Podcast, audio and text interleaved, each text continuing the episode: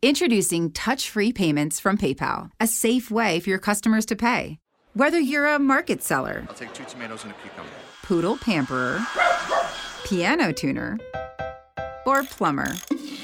Signing up to accept touch free payments for your business is easy. Simply download the PayPal app and display your own unique QR code for your customers to scan. Touch free QR code payments. No seller fees until 2021, not applicable to PayPal here transactions. Other fees may apply. Shop safe with PayPal. Right now, switch your family to T Mobile and get four lines for $25 a line with AutoPay and 5G access included on America's largest 5G network. So don't wait. Get unlimited and nationwide 5G access for the whole family for just $25 a line. Visit a T Mobile store or T Mobile.com today. Plus taxes and fees. Customers may notice lower speeds and further reduction if using over 50 gigs a month due to data prioritization. Video at 480p. Unlimited while on our network. Qualifying credit and 4 plus lines required. Capable device required for 5G. Coverage not available in some areas. Some uses may require certain features. See tmobile.com.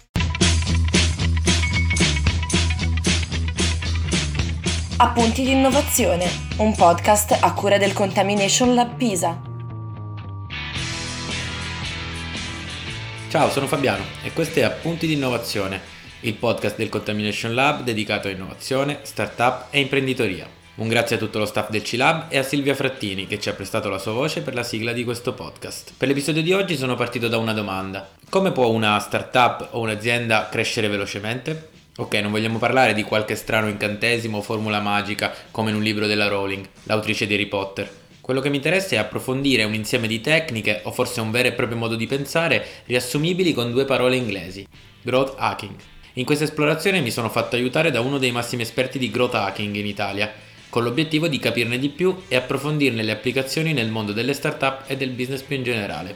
Lui è Raffaele Gaito, sul suo sito web si definisce un growth coach, Guida cioè le aziende a migliorare i loro prodotti e i loro processi con l'ausilio dei dati, degli esperimenti e del pensiero laterale. La prima cosa che mi ha incuriosito mentre facevo le mie ricerche sul growth hacking è stato il fatto che viene spesso accostato da alcuni siti internet in modo molto preciso al marketing online. Si tratta di una definizione un po' riduttiva e il perché ce lo spiega proprio Raffaele. Beh, guarda, in realtà l'accostamento eh, è, è, sbagliato eh, e nasce, diciamo, da, da, da, vecchi motivi storici, mettiamola così.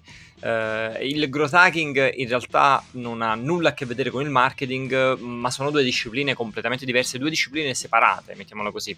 Il growth hacking è una disciplina che si concentra sulla sperimentazione. È, una, è un approccio che ti consente di portare un processo di sperimentazione in azienda e una volta che lo fai in aziende sono due reparti separati, cioè le aziende che oggi fanno growth hacking hanno un reparto che si occupa di fare esperimenti dalla mattina alla sera e poi hanno il reparto che si occupa di fare marketing dalla mattina alla sera. Quindi quali sono le differenze? La differenza è che il marketing fa il marketing, quindi quello che ha sempre fatto e che continuerà a fare. Il growth hacking invece fa esperimenti, che è un'altra cosa. Gli esperimenti possono riguardare attività di marketing, come ad esempio, non lo so, testare un nuovo canale che non abbiamo testato prima, eh, ma possono riguardare anche attività di tipo diverso e quindi possiamo sperimentare sul prodotto, possiamo sperimentare sul modello di business, possiamo sperimentare su qualsiasi area, su qualsiasi funzione aziendale, il customer care, le PR, qualsiasi cosa ci viene in mente. Quindi se vogliamo potremmo vedere il growth hacking come una sorta di cappello sotto il quale poi ci sono altre funzioni aziendali, altri reparti, tra cui il marketing. Anzi, se vogliamo fare un'altra metafora, potremmo vederlo come una cassetta degli attrezzi, dentro la quale abbiamo diversi attrezzi a disposizione e uno di questi è il marketing. Quindi l'accostamento eh, diciamo, viene facile solitamente per far capire le differenze, ma di fondo è, è scorretto perché sono due attività diverse all'interno dell'azienda mentre il marketing si concentra su quello che funziona e quindi best practice, processi, attività di sottofondo, no? che sono, che so, eh, campagne, contenuti, eccetera, eccetera, il growth hacking si concentra su quello che non è stato ancora testato. Diciamo, è quello che è fuori dalla zona di comfort, se vogliamo. Sperimentare e uscire dalla zona di comfort. Due concetti chiave per chi fa growth hacking. Due concetti che si sposano molto bene anche con l'idea di startup. Ma perché questo approccio è così importante per le startup? Guarda, la startup per definizione dovrebbe sperimentare e quindi il growth hacking come metodologia è utile per aziende di ogni tipo e infatti è adottato da aziende di ogni tipo, piccole, grandi, digitali, eh, classiche, startup, corporate e così via. Nella startup questa cosa assume un valore ancora più importante, se vuoi un valore chiave, per il fatto che la startup deve sperimentare per definizione La startup è un tipo di impresa che si confronta quotidianamente con l'ignoto, con lo sconosciuto. I fondatori di una startup vivono fuori dalla zona di comfort, altrimenti significa che non stanno facendo startup. E quindi il modo migliore per affrontare questa, diciamo, questo tipo di, di, di, approccio, questo modo di fare impresa, è quello di sperimentare di continuo, nelle piccole e nelle grandi cose. Si parte con una tela bianca, se vogliamo far usare questa, questa metafora, no? i fondatori partono con una tela bianca nella quale hanno in testa semplicemente delle ipotesi, delle supposizioni, le cose certe per una startup sono veramente poche e quindi lungo il percorso non devi fare nient'altro che testare di continuo una cosa dietro l'altra, un'idea dietro l'altra, un aspetto dietro l'altro, alcuni dei quali verranno confermati e quindi avevi avuto una giusta intuizione, avevi fatto un'ipotesi che era corretta, altre delle quali invece verranno smentite.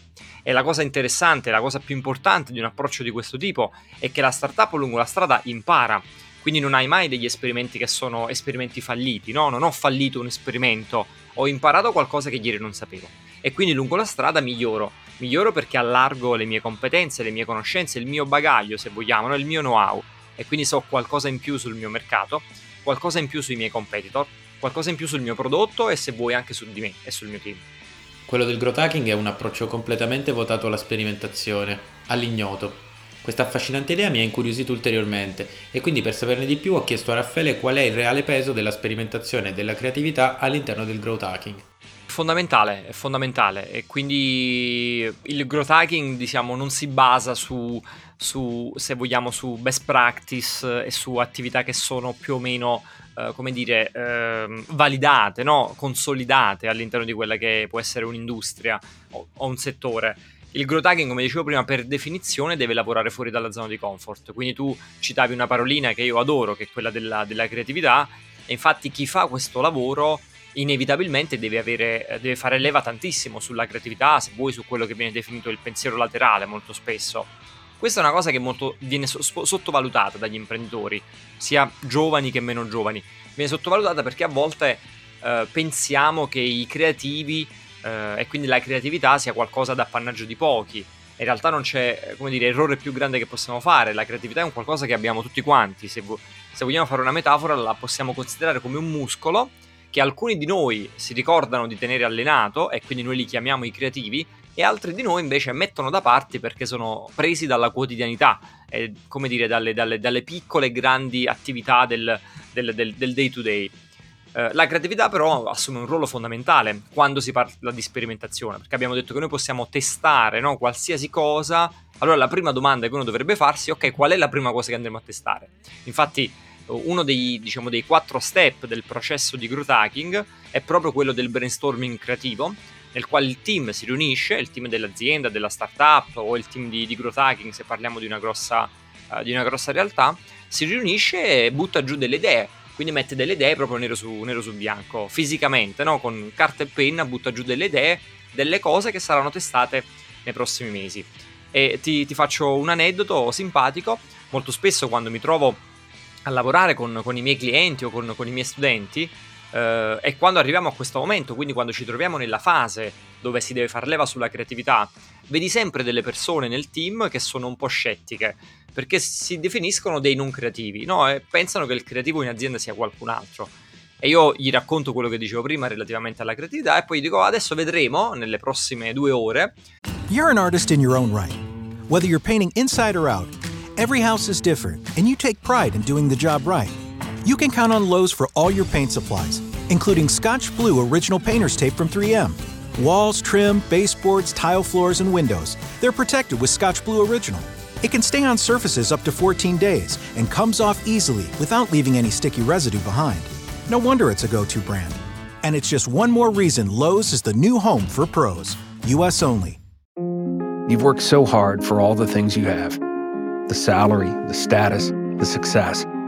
And with that image, there's a drink one to unwind, one to loosen up, one to take the edge off. But how do you know when a drink is more than just a drink? We get it. We can help. Karen's Grandview program has been helping accomplished people just like you regain their lives. Talk to us. Visit karen.org/grandview. Delle tecniche che fatte insieme invece vi dimostrano che tutti quanti siamo creativi se messi nelle giuste condizioni. E dopo due ore di brainstorming creativo tu ti ritrovi una parete intera con centinaia di post-it, e non scherzo, non è un numero che ho detto casuale, con centinaia di post-it di idee che sono tirate giù da, da tutto il team, perché messo nelle giuste condizioni e con gli giusti stimoli, eh, chiunque è in grado di, dire, di, tirare fuori la parte più, più, creativa. E questo è un aspetto fondamentale del growth hacking, perché poi quello che faremo nella fase successiva è prendere le idee migliori che sono state messe sul tavolo e saranno poi eseguite. Come dire, si passa da quello che è un'idea, un pezzettino di, di un post-it, eh, a quello che poi è concretamente un esperimento. Messo nelle giuste condizioni, chiunque può sfruttare quel muscolo che è la creatività, secondo la metafora di Raffaele Gaito. Quanto però c'è di innato nell'inclinazione delle persone alla creatività e alla sperimentazione? E quanto invece si può acquisire e imparare? Che la creatività sia un qualcosa di innato nelle persone non è una mia opinione, questo lo dice la scienza, ci sono studi, come dire, dagli anni 60 ad oggi che approfondiscono benissimo il tema. Basti guardare, che ne so, le pubblicazioni famose di De Bono su tutto il tema del pensiero laterale per approfondire un po' la questione, che a volte tendiamo come società a, immaginare il creativo come, che ne so, l'artista, e quindi quello che, che, che dipinge, che scolpisce, che fa musica e così via. E allora nella nostra testa diventa un qualcuno di inaccessibile, di molto lontano da noi che abbiamo una quotidianità fatta di pagare le bollette, lavare i piatti e andare a prendere i bambini a scuola. E invece mh, l'aspetto fondamentale è che si può essere creativi o non creativi in tutti i lavori.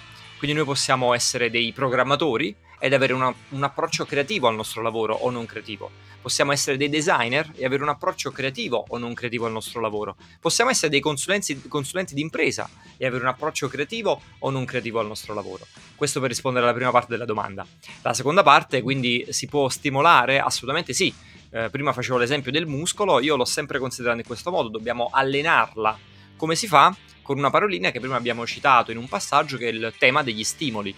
È chiaro che se, eh, come dicevo prima, uno si fa prendere dalla sua quotidianità no? e dalle, dire, dalle, urgenze che la vita o il lavoro ci, mette, ci, mettono davanti, non abbiamo stimoli, non riusciamo a, dire, a, a, a dare degli input, se vogliamo, no? a punzecchiare il nostro cervello eh, nel modo giusto e in maniera, in maniera costante. Gli stimoli come ti arrivano? Gli stimoli ti arrivano quando fai cose che sono lontane dalla tua quotidianità, lontane dal tuo lavoro. È chiaro che se io mi occupo di marketing e dalla mattina alla sera leggo solo libri di marketing, guardo solo video di marketing, leggo blog di marketing frequento tutti amici che parlano di marketing, ma dove dovre- da dove dovrebbero arrivarmi questi stimoli? Mm, mi sono messo in una bolla, eh, in quella che, che oggi viene chiamata filter bubble, no?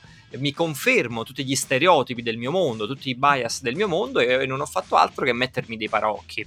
Gli stimoli riusciamo veramente a darli al nostro cervello nel momento in cui frequentiamo persone che la pensano diverso da noi, leggiamo libri che sono lontani dal nostro lavoro, ascoltiamo musica, guardiamo film, andiamo al teatro, eh, a delle conferenze, a delle convention, eccetera, eccetera, che appartengono a contesti diversi, a mondi diversi. Questa può sembrare, come dire, una, una banalità, ma in realtà è un piccolo esercizio che è fatto in maniera costante, no? nelle piccole e nelle grandi cose, come dicevo prima, anche dal prossimo libro che deciderai, che deciderai di leggere, eh, allenano quella che abbiamo chiamato fino ad ora con il nome di, di creatività. Perché? Perché vedo mondi diversi, persone diverse, molto lontana dal, dal, dal mio pensiero, dal mio modo di fare, come approcciano certe tematiche. E poi la creatività non è nient'altro che prendere spunto a destra manca, no? E metterci del nostro. È da lì che nascono le idee interessanti ed è lì che poi nasce la magia. Scoprire nuovi mondi e avere approcci multidisciplinari. Sono questi quindi per Raffaele i piccoli segreti per stimolare la creatività e ampliare così la propria visione del mondo. Prima di salutarlo gli abbiamo chiesto un piccolo consiglio per i giovani start-upper e per chi si sta approcciando adesso ad un'idea imprenditoriale. Io vi saluto e vi ringrazio per aver ascoltato questo podcast fino a qui. Vi invito a visitare il sito del C-Lab, contaminationlab.unip.it per tutti i nostri podcast e per tutte le informazioni sul nostro progetto. Al prossimo episodio, ciao! Ne potremmo dare diversi, eh, più che altro basati su, sugli errori che vedo commettere più spesso, perché secondo me poi i consigli più interessanti, anzi i consigli più utili, sono quelli che emergono da, dagli errori che uno ha commesso o in maniera diretta, e quindi la, l'esperienza diretta, oppure avendo a che fare tutti i giorni con tantissimi clienti e studenti dagli errori che vedo commettere agli altri. Uno dei più frequenti, ed è secondo me anche uno di quelli più facilmente evitabili, è quello di eh, non dare il giusto peso in fase iniziale all'analisi dei competitor. Mi spiego meglio. Mm, lo startup per medio parte sempre con un forte bias, un forte pregiudizio sul fatto che la sua idea sia un'idea geniale, fantastica, fighissima, la migliore al mondo, l'unica al mondo, eccetera, eccetera. Nel 99% dei casi non è così. E non esagero se dico nel 99% dei casi, è che semplicemente dietro non è stato fatto un buon lavoro di analisi dei competitor. E cosa succede? Succede che quindi tendiamo a sopravvalutare la nostra idea, e, parlo al plurale perché mi ci metto anche io dentro, e questo vale anche per me e per i miei progetti che lancio di continuo tendiamo a sopravvalutare la nostra idea e quando partiamo un progetto, quando lanciamo un progetto imprenditoriale con questo forte handicap all'inizio, poi a catena, no? crea un effetto valanga che ci farà sbagliare tutta una serie di cose lungo la strada. Quindi la prima cosa è fare una buona mappatura, una buona analisi dei competitor, dove per competitor intendo il competitor diretto, e quindi eh, il, il, l'azienda che ha un prodotto o un servizio come il nostro, ma anche e soprattutto i competitor indiretti, quindi chi non ha un prodotto o un servizio come il nostro, ma chi risolve il nostro stesso problema. Faccio un esempio per qualcuno che magari sta ascoltando questo episodio e non conosce bene la differenza. Se io sono eh, Coca-Cola, un competitor diretto è ovviamente la Pepsi Cola, perché parliamo dello stesso identico prodotto, quindi una bibita al gusto di cola.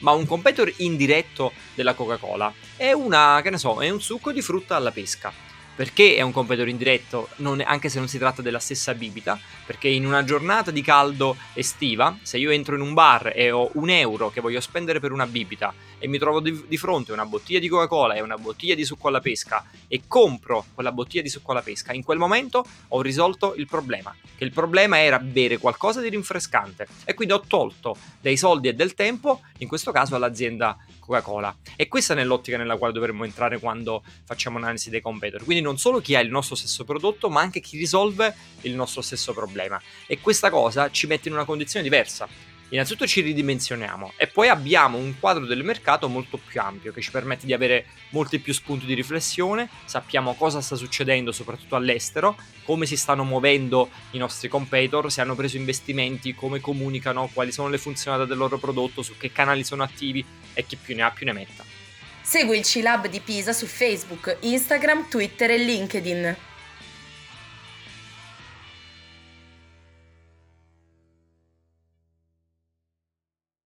The days are getting shorter, and you can feel it in the air. Yes, it's that time of year. Pumpkin is finally back at Dunkin'. It's the cozy you've been craving all summer long, now in your cup at Dunkin'. Pick up all of your pumpkin favorites, like the signature pumpkin spice iced latte, or a pumpkin iced coffee, and bakery items like pumpkin donuts and muffins. Sip into something comfortable to celebrate the start of cozy season. Use the Dunkin' app for contactless ordering. America runs on Dunkin'. Introducing touch free payments from PayPal, a safe way for your customers to pay. Whether you're a market seller, I'll take two tomatoes and a cucumber, poodle pamperer, piano tuner, or plumber.